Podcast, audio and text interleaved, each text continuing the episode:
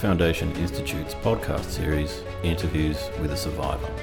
In today's episode, our hosts, Lucky and Tim, will be talking with Sebastian Lobo Guerrero about his adventures in Colombia.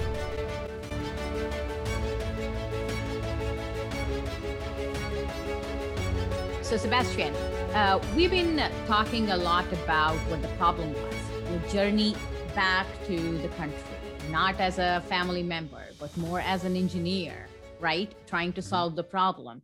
So, I want to talk a little bit about the solution. You know, we have this big problem, right? It was the biggest uh, shocker of the 21st century, right? And of course, I would want to respect your commitment to confidentiality. I know we cannot go deep into the technical details that you learned, but sometimes when you think about most important aspects of projects are non-technical, right? So mm-hmm. I want to ask you, did you encounter a measure of disbelief within the project team? Not just the engineering, you know, uh, okay. it can be with the government officials as well, you know. Yes, no, absolutely. I mean, I think that was the that was the general feeling, and and, and you know, soon as soon as I landed, you could feel it from everyone. I mean, everyone was mesmerized. It was like, what happened? You know, I mean, how this could happen? How how an structure of this size can fail like that, collapse that way? You know, I mean, catastrophically going down. As I said, you can see it on the video.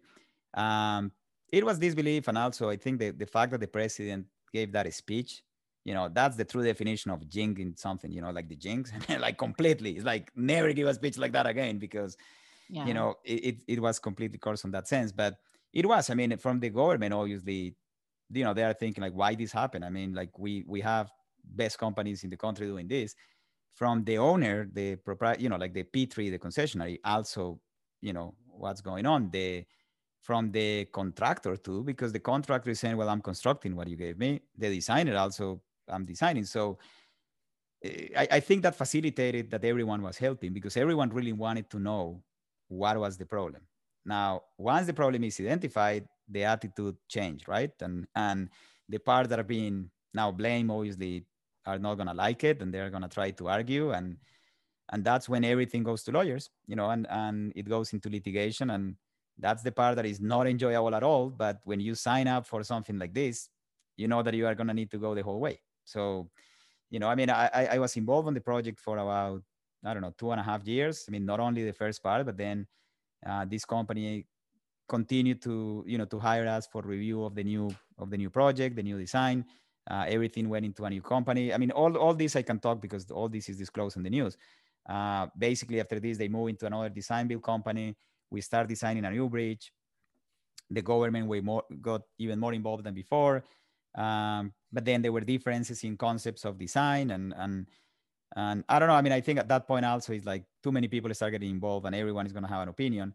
Uh, the the original concept for the replacement of the bridge uh, somehow it did not go through, and then the government came with another concept, and and that's the part that basically I was out of the picture because they decided to have uh, a different solution, which is extremely extremely disappointed and sad because we're sitting here you know three years later and there is no breach so i mean let's hope yeah. that that is going to be that is going to be resolved soon uh, yeah. yeah. i mean i think that this belief that you talk still exists today because until the day that that is fixed you know it's right. going to feel bad right. i mean it's it's really you know um, when you think about uh, failure like this it, it really takes you back and everything that you have observed in terms of engineering and everything and when you're coming up to the solution it's like right? Government government officials are thinking about it differently and engineers are thinking about it differently. And um, if you think about news media you were talking about how many news media was there on the existing bridge and you know uh, how are they looking at this? You know the solution can we can we talk about it? You know they're they're always thinking about it. So yeah. um, and apart from that as engineers we always have to keep that human factor right? Everything that we design everything that we build has a human factor to it because without that there is no way that we can complete the design um, yeah. when you are thinking about this bridge collapse can you tell us about the human factor or human side about the bridge collapse after the bridge collapse Yeah, I, I think what, what I experienced the most on the human factor was when we arrived to the site. So we arrived to, to Bogota, spend the night on a hotel, and then move immediately, you know, like the next morning, we'd move immediately to the bridge. And there were a couple of feelings there on the human factor. They removed the bodies already, uh, but you still see when you walk around, because I mean, this, again, I encourage you to see it if you have not seen it on YouTube, but the collapse was, you know, massive. And there were debris everywhere. And when you are walking, you still see like hard hats and gloves, and you don't know if it's one of the person that was killed. I mean, eh, the, this project in some respect was lucky because they have hundreds of people working on the bridge, but this collapse happened during lunchtime. And the 10 people that were there uh, happened to be skipping lunch because they wanted to keep working. So, you know, I mean, this could have been way, way, way worse. You know, I mean, we could be talking about hundreds of, of, of, lives being lost.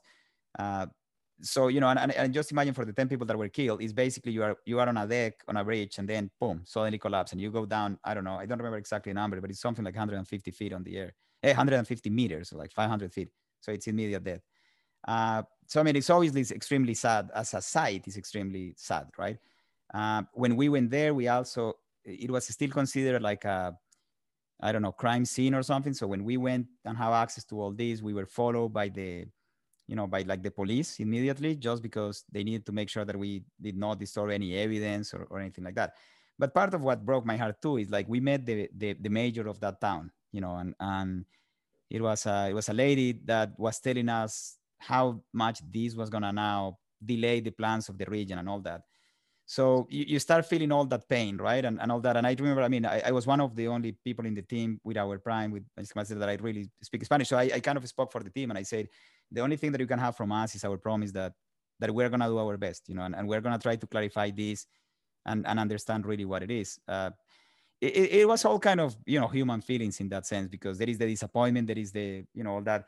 I mean, at the same time, for me was also nerve wracking. I mean, I did stuff on that project I have never done in my life. Like I ended up going in one inside one of these shafts and hollow caissons that it was I don't remember exactly the numbers, but it's something like 50 meters in complete darkness going down rappel, trying to inspect some micropiles that were installed. I did also testing of anchors, you know, hanging literally from a cord, hanging on something that was never designed for anyone to go back inside and test anchors. And, you know, that that's kind of, I mean, it's one of the most exciting in some respect moments of my career, uh, doing those testing for anchors and, you know, doing all kind of math. Because you are i mean I, I, remember thinking like where i am? I mean i mean inside a shaft in colombia you know i don't know how many meters under the ground and i'm doing a test and and you know i'm sure you know you guys remember like you know when we try to calculate the capacity of an anchor you know 270 ksi steel and the area point, 0.217 square inches and uh, you are trying to do these calcs and it's like okay this anchor should get this. And in the meantime you're hanging from a rope and in darkness with yourself and you know i mean? It's like you know, and and it, it, was extremely it was extremely you know insane. And and they have a medic with us i remember. And every time we were going inside this confined space the guy take our blood pressure. And every time he took my blood pressure he was like it's a little high. And i'm like what else you expect dude? I mean it's like you know. Of course. Of course. It's like i'm, I'm not having a heart attack. I'm lucky that i'm not having a heart attack so but no i mean it, it was all kind of emotions and, and and ranges and you know the same thing with the inclinometers i mean trying to with all the debris, trying to move pieces apart to get to an inclinometer casing and trying to run an inclinometer torpedo, try to get readings. I mean, it's fascinating stuff that I'm sure I'm going to be telling to, to my grandkids one day of all the stuff that we did. So, but again, every time you get the good feelings, 10 people were killed, right? So you have to treat that with respect. Well, you know, Sebastian, that's one thing that we we didn't really even introduce here, and that is uh, we had talked earlier about just looking at the structure. And I had talked about that it was kind of it's in rugged environment and it was I mean, this is not a routine bridge and it's not a routine foundation. Now, I did a little bit of reading uh, preparing for this podcast, and what I read were comments like, this should have had a peer review, and I could tell by the calculations there wasn't enough steel. And what I, I guess what I walked away from of that was that the, the reality of it is that most of engineers won't have to face the reality of having one of their, their projects fail catastrophically but it even seemed on the side of those folks that were writing in, and I don't know who they were, but they didn't seem to have even a real risk that there was a potential of failure on their projects. That there's almost like, yeah, this project in Colombia failed, but it was so obvious. Well, if it was so obvious, I think the team of engineers in Colombia would have figured that out. And that even our projects that we're so confident in, there's always a bit of risk. Do you agree with that? Yeah, I, I agree. I agree. I mean, there, there is a lot of uh, debate on many things. I mean, I, I, I will defend Colombian engineering uh, in the sense that, I mean, I got my undergrad there, right? And, and, I, and I always said this was not a failure because of, you know, lack of knowledge in the sense of engineering. I mean, I think Colombia has great universities and, and they have great engineers. I always said because of the social economical and political situation in the 90s, Colombia probably became one of the best exporters of engineering for the world. And, and that's exactly my case. Uh, and I have plenty of friends that also still work in the States and that we came here, did PhDs and, and stay and never went back to work. But still, there is a plenty of great people that have done PhDs here and go back and work. Uh, I don't think it was really lack of, of talent or anything like that. I, I don't think that it reflects bad on the engineering, you know, of Colombia as a country and the capabilities they have. I mean, Colombia has amazing companies that can do great geotechnical and structural design. Uh, well, here's my question, mm-hmm. Sebastian: mm-hmm. Is really you're you deal with students and and even in your practice in your clientele, is there is there any? Do you find that sometimes there's a, a gap between their expectations? Really, are they expecting you to have always give them an answer that's a hundred percent foolproof all the time? Or do you see some recognition amongst your clients or and even your students that hey engineers eh, we there's always a risk that we could have a a failure?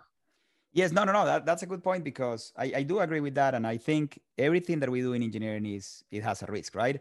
And then everything that we do is risk mitigation. That, that's the reason that i said we are not we are not analysts. I mean, we are analysts, but I don't want to see myself as an analyst running a program.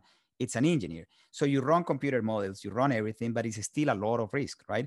And that's as an engineer, you start going and how do you mitigate your risk? Uh, the first way or the best way to mitigate your risk is with QA/QC, having other peers review your work. You know, I mean, that's the most obvious one. Uh, you do QA/QC internally in a company, and you do QA/QC externally. You have a third party involved. Um, you know there there are different levels. I mean you do you do constructability reviews. I think the united states it's in a really good shape in terms of risk mitigation through these steps. Uh, and i mean i'm very proud of of the codes that we have the, you know have in this country by different industries. Um, I, I, I wrote or I was a co-author on one of these codes for the state of Delaware, the bridge design manual for their state in 2015, and it's one of the proudest jobs that I have done uh, because there is nothing like write codes. You know, I mean, you are basically getting an agreement of different things and you are presenting it and saying, this is the law, you have to follow this. Uh, unfortunately, not all the countries in the world are at the state that we are. And we actually served with Lucky uh, at IFC a few months ago in a panel about gaps, knowledge gaps in, yeah. in around the world. And that's one of the one of the that was one of the areas that is identified, which is the level of risk in in developing countries is managed differently that is managed on the states. And and I mean, I, I hope I don't I don't offend anyone when I say that, but it's true. It's just that the level of attention and the importance to that uh, affects. Now, what is another w- great way to minimize risk? Communication. You know, having great communication between the parties. Well, that's that was my next question. So my my next question is, just in you in your 20 years experience, uh, maybe maybe list or think about take it take a few moments. What would you pick your you know top three reasons whether they're technical or or human what would you say your top three most important factors are and i use the term manage risk i, I mitigate yeah, seems mitigate, to me yeah. I, I you know when i hear people say mitigate risk it's almost like they're saying eliminate risk when we manage oh, okay. risk it seems like we're trying to um we're trying to put the important things first and the anyway, that's just me. But uh, for you, what would you, if you could pick the top three things you're going into a project? Let's say you've got a very challenging project and you perceive it, is perhaps riskier, what would you say are the top three most important things that you want to focus on? Because you can't focus on everything, can you? Yeah. No, you can't you say, I'm going to do this perfectly, but you can pick a few things and say, I'm going to focus on these. What would you focus on? Yeah, no, that's great. That's great. Uh, because as you, as you imagine, I have given a lot of thought to that, especially with a project like this and, sure. and, and, and other forensic that I have done after that. Uh, the first one to me is communication. It's extremely important. Communication is everything. You know, I mean, if, if you have a project that has an open avenue for communication, uh, that is the main thing. You know, it's, it's, it's everyone, you know, communicating what they, what, what they are doing, what they are understanding of the problem, what they are doing to, you know, solve things everyone needs to understand what they are doing and what the others are doing to make sure that you know there is no gaps on that. So that that will be my first my first area communication has to be an open line. The second one i would say is a very clear scope. And and, and people that work with me or or you know that I, clients that i have or even people that are on, on my team they know that i'm extremely peculiar and, and detailed on scopes of work. And and i mean this comes from reading a lot of cases from you know, GBA and different professional societies, um, you know, and, and even on Geostrata with all the cases they have on AEC. Uh, there is nothing Sebastian, more important. Sebastian, mm-hmm. scope, scope.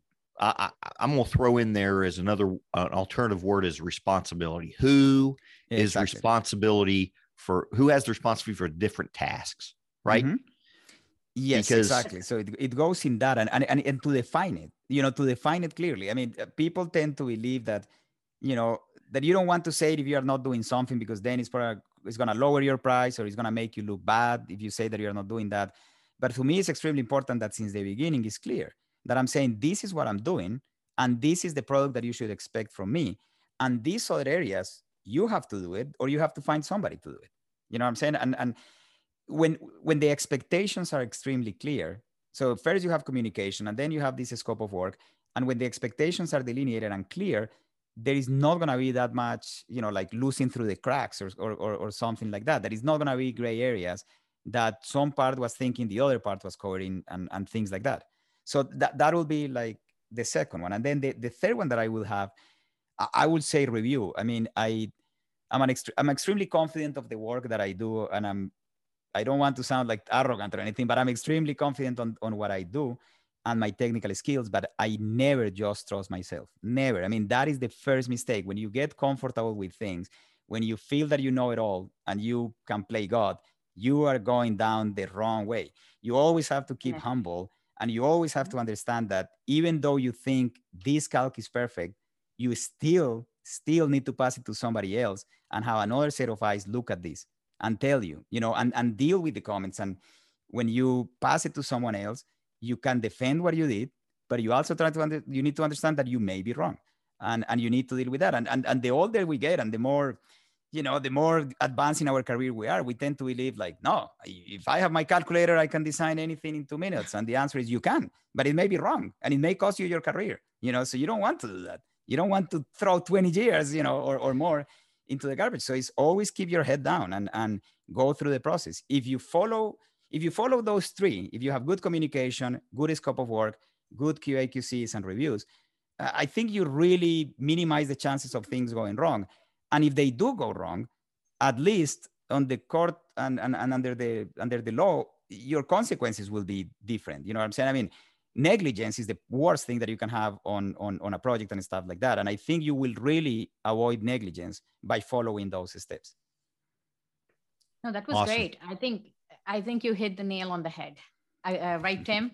I think uh, the three points that he just mentioned is where we are trying to refine engineering into, right? As we go year by year, uh, century by century, I think that's where we are heading. And then you will see like the humble engineers that you're talking about, Sebastian. It's very important, I think. I think you can learn from everyone you meet mm-hmm. in your mm-hmm. life. Yeah, exactly. you got it. That that is exactly right.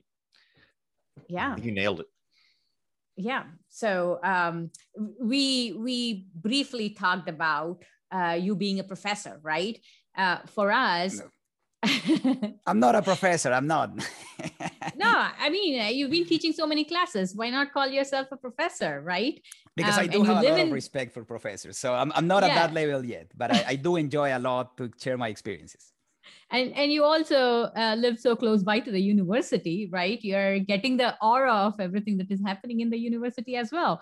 Um, you know um, as we are growing up i think it takes time for us to learn adversity right? It is not something that's so easily um, understandable. Over a period of time experience teaches you how you can be adverse um, in different situations.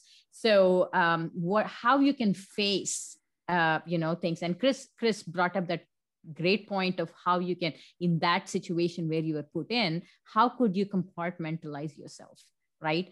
Um, everything all kinds of emotions kicks in and it's so difficult.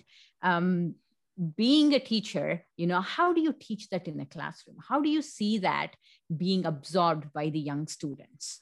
Yeah that, that's a great point. I mean i I, I like teaching in, in universities and, and it's great, but I think that's a little early for these kind of lessons. I mean, I, I my, my really my motive when I teach in universities and it, it's try to get them in the in the geotech and interested. And uh, when, when I really feel that I do my best is when I recruit these these people, and, and, and that's the way that I have been operating in the company that I have. I mean, I have recruited a lot of our team.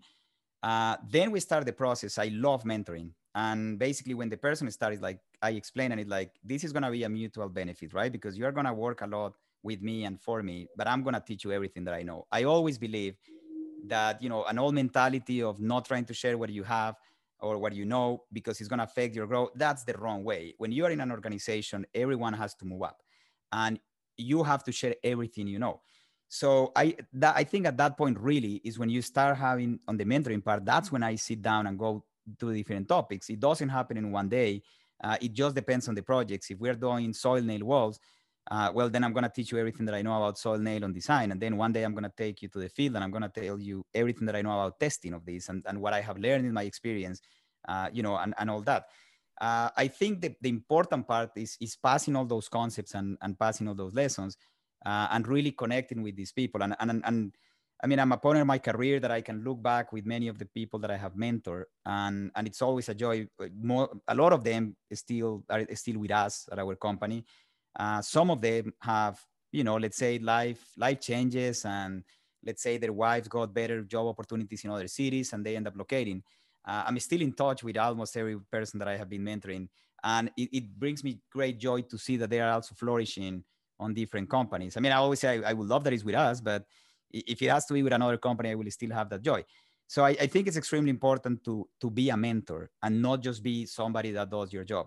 Uh, I have the the luxury of having the great mentor of my dad since the beginning of my career and my childhood, to then pass through a, a spectrum of, of great mentors. You know, when I was in college in Colombia, when I was in college here in Pittsburgh, and then when I started working at AGES.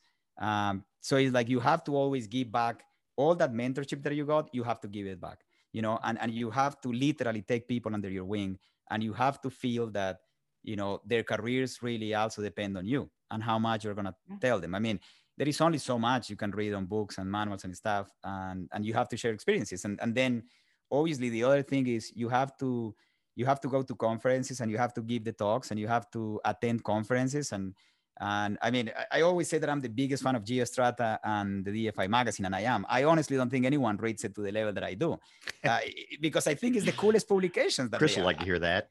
You know, so yeah. yeah, and you know, and, and and there is so many resources now that with this podcast and different interviews and Geostrata Extra and the PIT, you know, like the all the things that is like you have to listen to all that and you have to embed yourself on that if you really want to advance your career and and I think the more that we have with technology, it's, it's better. I mean, when the pandemic started, you know, I, I was with Tim, I believe, a week or two weeks, and with you, Lucky, too, in, in San Diego, right? When, when right. like the week before or two weeks before this started. And I just remember thinking, like, all right, I guess I'm not doing any professional society stuff in the next year or something, uh, which could not be more wrong. I mean, I have never done as many presentations in my life as in the last year and a half. I mean, like literally, I'm doing one presentation every week not only in the States, but also international presentations, because we all discover that thanks to Zoom and Teams, it, it, it's so easy. So now you yeah. don't have to pay, you know, you don't have to pay me to go to Sao Paulo and pay my ticket and, you know, pay my fare, pay my food, pay my hotel, pay my fee. And you don't have to pay any of that stuff. You can just send me an email and say, hey, can you share one hour? So I think that is also promoting a lot of interaction. And I mean, I have been watching the same way that I have been doing a lot of, of seminars and stuff. I have been watching a ton of seminars, you know, and, and conferences. And, and it's great because I think the more that we communicate and pass that experience, well, it will percolate. I mean, it will never, you know, replace the going to a site and seeing that first view. You know, I mean, an engineer needs to spend a significant amount of time on the field. I don't know the first good geotech engineer that has not spent a lot of time in the field. The same way that I don't know the first good geotech engineer that has not spent a lot of time on the lab. So you need all aspects, and you need to really expose yourself to everything and integrate them in, into that. That to me really constitute the new education that you need to have. I mean, just going to school for a few years and, and reading a couple books on solid mechanics is, is not going to make you a great engineer. You need to take it way more from there. But which is exciting. I'm not saying in a bad way. I mean, you enjoy that. Mm-hmm. You know, a geotech engineer enjoys everything, right? So right. It, it's part of the toolbox yeah you made you made such great points you made such great points uh, i've been thinking about all of that and there are so many points that you made actually chimes with what i think about you know uh, being a geotechnical engineer and and what you said at the end i've always thought geotechnical engineers are the happiest engineers in the profession. I'm not kidding. You go talk to a, uh, right them, you go talk to a geotechnical engineer, they always welcome you with a smile. They always have stories to share. They always are satisfied with what they do, right? And they they, they have the aspirations to do more as well in the industry. And and the other point that you brought up, uh, Sebastian, is you know uh, don't just raise by yourself you know raise everyone around you help everyone around you mentor everyone around you. That is so true. Once you start doing that you said like you know the company grows with you and you yes. go you grow with the company. That that was such a great point. Uh, you know with the experience that you have gotten you know uh, as a child wild experience kidnapping and all the stories that you just shared with us and and the stories of your father right? Like being a hero and and sharing that kind of knowledge and PhD knowledge, you said, at the age of 11, right? And, and also your journey as a student, as an engineer. Um, do you think that had a big influence on your resolve to advance the geotechnical industry? Yeah, yeah. I mean, absolutely. I, I always felt I'm a very lucky person, you know, and and I mean, I think I have been blessed, you know, in, in life with many things, and and my path definitely has been, you know, has been kind of coming together by different circumstances. Uh, I always feel that I, I got, I mean, just look at this way. I, I was born in Colombia and raised in Colombia, and I have access to college. You know, I mean, what percentage of Colombia has access to higher education? You know, to college. I mean, that that right there puts you in a very elite group, right? Uh, who also have a figure like my dad. You know what I'm saying? And and and stuff like that. I mean, I grew up like you know driving dozers and excavators. You know, at a mm-hmm. very young age. Who has access to that, right? Uh, and then I got, you know, I studied hard and I got the scholarships to come here to do my master's and PhD. That's also less, right? Uh, and then I end up finding a great company and things like that. So, I mean, I know I, am not naive and I know the harder that I work, the luckier that I get, right? I mean, it's not just because the stars no. align, but I, I always feel that I'm in depth, you know, in the sense of I need to give a lot because I have been blessed with a lot of things that were given to me or, or opportunities that I got. Uh, so that that also is always my fire and, and my fuel to to share with others. I mean, I also do believe that there is nothing cooler in geotechnical engineering. And I mean, I know, Lucky, that you know many aspects of that because the clothes that I wear, you know, like the one that, that you took the picture that says geotechnical engineering and all that stuff with all the symbols. Uh, I have my own hoodie with, you know, my name, PhDP. I'm so immensely proud for of what I yeah. do and the way that I arrive, you know, here uh, from all aspects. I enjoyed the college part. Uh, you know, when I graduated from my PhD, I have 20 publications, which is more than some faculty, you know, at that time, because I just love it too much. I mean, I was so intense on what I was.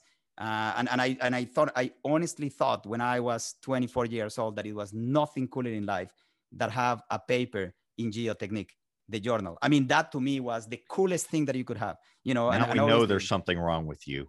I know there are theories. My wife has just theories. one thing, but that's just it. One thing, yeah. Yeah. So you know what I'm saying? I mean, like I, I enjoyed that part, and then once I, I went through that and I started doing the actual, and, and my dad was always a key figure saying that's cool, but remember, engineering is not only that. You know, it's not only the academic part. You need the experience part. Uh, yeah. And then when I start doing the actual experience part, the, the design, you know, and when I dis- when I discovered design build, that boom, my head explodes. It's like you are telling me I can design and then also go and construct, you know, with a with a contractor. So I mean, what what what you were saying, oh, cool. I I happen to believe that there is nothing cooler than doing a soil nail test or a micropile test at midnight in the middle of downtown Pittsburgh for a new bridge that we are doing. Uh, you know, with cars passing next to you, and you are like in the middle of the darkness, you know, with looking at the thing and thinking in your mind, I'm putting 600 kips on this thing and a number 28 bar. It's like, it is extremely, extremely cool. And if yeah. you go into like O-cell tests and stuff like that, and I know Tim has plenty of experience with that. I mean, when you realize the test you're doing is costing close to half million dollars and you are predicting the result, and in seconds, you're going to know if the result is what you thought, and you see the result. I mean, the, the satisfaction that you get in those kind of things is amazing. And, and, and that's what I say that is the most is the most beautiful profession in the world and and you just have to let yourself you know get into that and enjoy every aspect. And, and i also happen to believe that not only is a beautiful profession but it's just dfi and, and geo institute and you know all the societies that we have are full of great people you know like like the two of you. And that make it even more you know more i don't know more enjoyable. It, it will be different if we are in an industry that the job is awesome but we don't interact with each other or you know there is little you know little camaraderie. But i think what we have and the people that we have around really make it for a very enjoyable life that, that you can have involved in our industry. Yeah. That's right on that's right on. I think uh, uh, you know uh, being a geotechnical engineer for 15 years I, I, can't believe how I was not introduced to uh, GFI, Geostrata, and ACE. And once I got into the door, you know, it, it has been amazing experience how people around you uh, show you the path, give you the opportunities, help you grow. You know, all the conversations that you're talking about. Hey, I was on site yesterday doing a, you know, a drill shaft inspection. What were you doing? You know, those kind mm-hmm. of conversations you can't have if you're not getting out of your house or out of your office, right? Mm-hmm. Um, that's such a cool thing to say. Um, and apart from that, I also feel like, you know, uh, you have to mention your blog because I feel like very few engineers document what they do. And, and I don't know, Tim, if you have already gotten a chance to see that, but the blog is so well versed, like everything that he does. Oh, well, last weekend, what were you doing? You were probably sitting on your patio, but this is what I was doing. And it's, it's so amazing to see that blog. So, um, so I'll, I'll tell that, you the story. I'll tell yeah. you the story because the blog really was never intended to be seen by anyone else. And, and it is still not intended to see by anyone else. Oh, so what oh, I spilled the beans. No, no, it's okay. It's okay. so what happened is we start playing soccer at the office, you know, at lunchtime. So I created a blog on WordPress because I learned how to use WordPress like, I don't know, like 15 years ago because I collect all Jeeps, all Willys Jeeps. So I started a, a blog about that. Then we start playing soccer in the office and I started taking pictures once in a while and just put the summary of the games.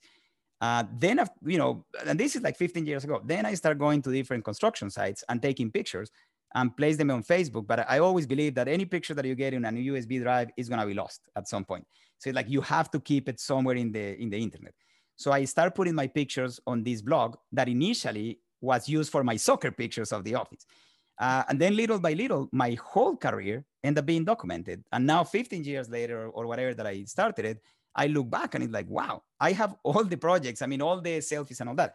In reality, I say that it's not even supposed to be seen by anyone because all the pictures that are there, I already have them on LinkedIn. I already have them on Facebook. So you are not going to really find much that you have not seen. Uh, but the cool part is that I also have like all the links to YouTube presentations and things like that. So it's a great resource for me to go back and you know and, and find different things. It's like I always joke when when people, you know, if I'm doing a presentation, if I'm doing something like this, and somebody asks me like, "Do you have a, a, like a brief resume and a picture?" and I reply within five seconds because like, yes, it's all there. You know, I just go and copy paste and send it to you, send you the link. So I don't know. I mean, it's I, it's what I said. When you are so into what you do and when you are so passionate about what you do, these yeah. things just come naturally. You know, I mean, because it's just pure joy that you do that you do things like that. And believe me, this interview is going to end up there at some point. So there we go. Yeah it's phenomenal it's phenomenal you know uh, you. since you mentioned facebook and linkedin and everywhere uh, you have your pictures and i also uh, you know friends with you on facebook uh, which is a big part of you know uh, who you are and what you do with your family and your free time and i always see your picture uh, with your son playing chess or building lego sets or you know okay we are going to fly a kite today or you know something uh-huh. engineering huh? you always do that so um, I, I want to understand if there was any similarities between how you were raised and how you are actually sculpting your son's young mind you know? Uh, w- any similarities that you have? Or it, was it completely different? No no no there, there is a lot there is a lot because i always look at my dad as you know the best dad that i could honestly have had. You know i mean it like i, I really got lucky on that right? So but what i want to do with my son it, it's it's similar but it's a little different because well i guess my dad really he never really pushed me into becoming an engineer. My, my sister, for example, she never, I mean, she never became an engineer. She was an economist.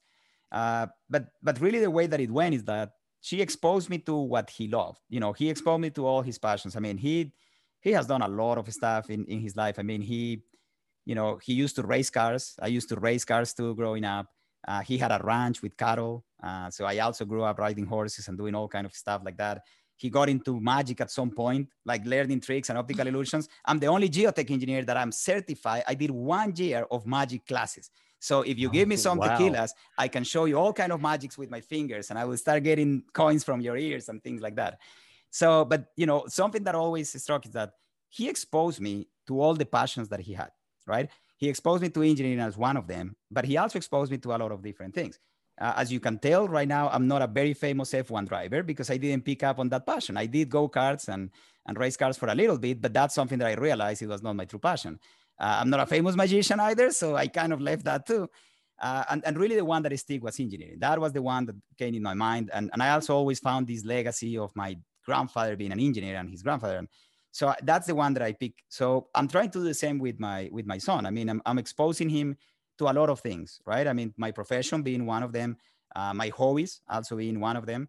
Uh, but hard to believe he's the one that really brought me back into chess because I did not play chess since I was a kid, but he became a chess fan and I started playing chess a lot.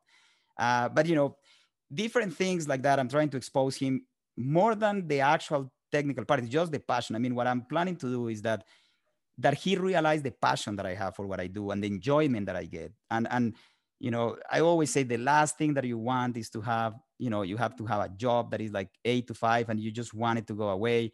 And you know when i hate people saying oh yeah i listen to music while i work because it makes the day pass faster. Like you are wasting your life. I mean the most part of your day you are working. If you don't love what you do you are wasting your life. You are literally wasting it because you are just hoping for the time to pass fast so you can go home. Like you need to find your call. You need to find what really makes you going and do that. So that's the reason that I take him to all these job sites, uh, just more for him to like really see how I love this and and and that. Uh, my expectations, and I know many people probably don't believe me, my, my expectation is not that he's a geotech engineer. If he's a geotech engineer, awesome. I'll be super happy. If he's an engineer, I'm super happy. But if he picks up any other field, I will be extremely happy as long as he's passionate and as long as he understood the message of enjoying what you do and giving your thousand percent of what you do and not just yeah. get a job you know get a job just to go by uh, you know and, and i mean i know we all have hobbies because that's another thing that i always talk. It's important to not become insane and just obsessive with your work. And and, and, i always go back to an article that i grow that i read from john Wolosick from from keller uh, when he described the story of his dad and and the importance of having a hobby you know and then john himself had all kind of hobbies with baseball and the you know antique cars and things like that uh, but something that resonated to me, and I, I, I, once I explained this to John, and he was like, "I don't even remember writing that article," but it was, you know, for me, it was such an impactful article on DFI. You know, when he was the president, we included on the DFI magazine. That is, it's important also to have your hobby and have your escape, you know, and and and do different things. And and I know Tim, I read all the all the editorials that you did when you were the director of DFI, and I remember your bikes and you also build upon that, right? I mean, it's it's you have many other passions that are important, uh, and you really need to find this mix, you know. And and job is important, but other hobbies are important. Uh, you can mix them and match. I always say one of the proudest moments that I have is when I was invited to Brazil to do a keynote lecture, and it was at the same time as Copa America. So, you know, when I finish my presentation, I have all my soccer pictures with my with my family because it was like, you know, you are playing Copa America right now, Colombia is playing, and I'm from Colombia. So, you know, it, it's great to mix things and, and and enjoy. I mean, I would say the most important thing is enjoy what you do. And, and that's what I want to do with him is just to expose him. He grew up going to DFI National and S3 conferences and all kind of stuff. Uh, and, and that's all I really want. I mean, it's just that he that he sees what I what I did and how much I love it, and then he finds his own his own way, his own path. Sebastian, uh, that's awesome. You you you you've been a an awesome guest, and um, I, just to kind of summarize for our listeners, we have uh, we have listened to uh, Sebastian talk about how uh, his dad was uh, kidnapped when he was a kid, and how his dad taught him resiliency and um, hard work and uh, sticks to itiveness, I would say, right? Um, and how proud he is to have uh, uh, his son follow in his footsteps and in the family's footsteps of being in engineering and construction. Um, you know, for our listeners, uh, you said some things and that um, things like humility and how important that was to being a good engineer. You talked about the relationship between being good in the field and always having that as part of being a good engineer. And that's something that seems to always be just on the cusp of something we could lose. Uh, if I I hear probably in in in what I hear a lot of times it's that field experience that uh, up and coming engineers perhaps want to shortcut, which I, is is at the very end it it comes it comes at a cost. Um, we have learned how you have been uh, a, a, big part of the solution down in Colombia on the uh, Chirajara Bridge, and uh, and you have also given us uh, some health advice to raise our kids and the way you're raising your kids. And to hear you say, it doesn't matter to me if he doesn't become a engineer.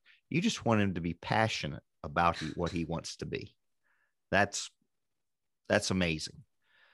Um, I want to ask you a question, and um, I, we're going to have a series of folks in this that that talk about uh, projects that went wrong. And you know, it's it's been said uh, that what doesn't kill us makes us stronger. And you've been through several trials. One of them was your father's kidnapping, but probably most re- recently you went down there you, you had bodyguards you went through the process you saw people going through very difficult times and you were part of that difficult time emotionally. I mean you were tied to them emotionally. If it, it you know people may say well you know you it really wasn't your design problem but you know emotionally it's hard when you're going through that kind of difficulty. 10 people passed away um, it was a, a national disaster. You saw the pain in their face. You know the pain in their families. You felt that pain. How would you fit how would you finish this sentence? Going through this ordeal made me a better blank. Oh all right. I would say a better version of myself in every single sense. Uh, i mean as a better I mean, as a better engineer, yes. I mean, I, I was exposed to a lot of things, and and you know, I learned a few things of how can things go wrong, right? Uh, as I think as a human being also, you know, I mean, just dealing with these emotions and tragedies and stuff, uh, also dealing with stress, you know, I mean, th- this, this is great to talk about right now, three years later, right? But it was not at that time. I mean, I, I was through immense amount of stress. Uh, I mean, like traveling back and forth to Colombia almost every week and trying to, you know, dealing with things here in, in, in, at home with my wife and my son and you know trying to merge things and, and finding solutions uh, it really gives you a lot of appreciation you know for what you see. Also when you get exposed to tragedies it reminds you of everything that you have you know and, and how valuable it is and how can everything can be lost in one second. So it makes you way more appreciative. Uh, also like all the parts with my dad you know i mean like seeing the enjoyment that he was getting on all these uh, the relevance it makes me put myself on his position a little more. Uh, I think even as a Colombian, I mean, I, I grew up in Colombia and, and, and bear with me on this part. I got a country that gave me a lot of things, right? When I was growing up. And then what, I, what did I do when I was 20? I left and I came to the States and the States gave me a lot of stuff. They pay for all my education and I stay, right?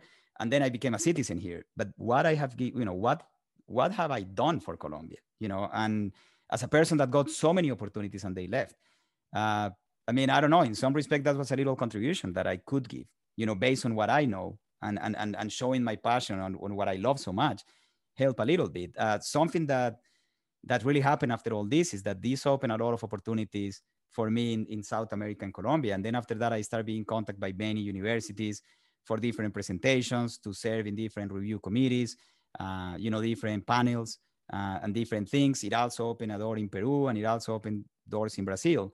Uh, and, and I really realized that I love and I enjoy doing stuff with South America and Latin America in general that I never saw on the first 20 years of my career.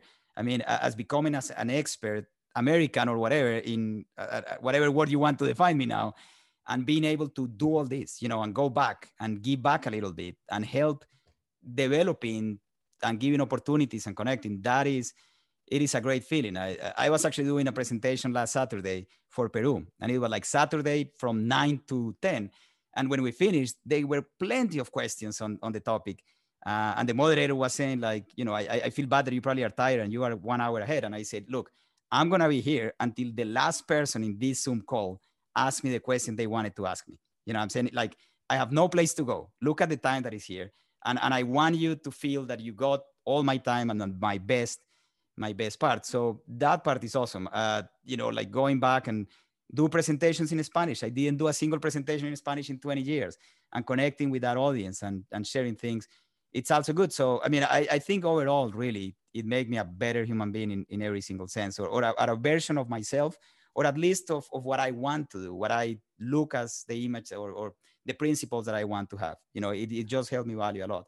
Same way that, you know, what my dad kidnapping giving me when I was 11, it gave me an appreciation for life that stays with me forever I mean, I got an opportunity. My life could have been so different, you know, in a in a fraction of a second.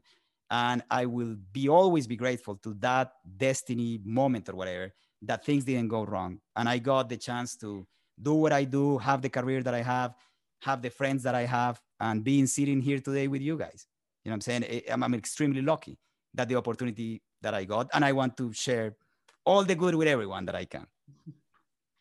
Thank you. Thank you so much, Sebastian. Thank you. Uh, it has been a phenomenal conversation with you. You know, it's it's been stimulating, thrilling, uh, you know, uh, heartwarming, um, and inspiring. Um, thank you Thanks. so much for spending time with us.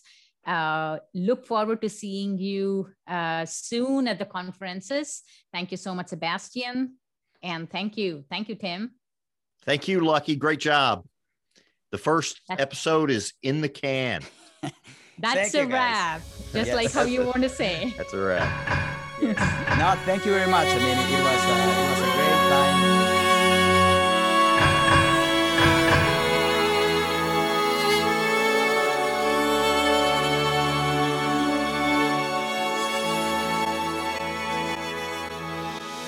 Thank you, ladies and gentlemen.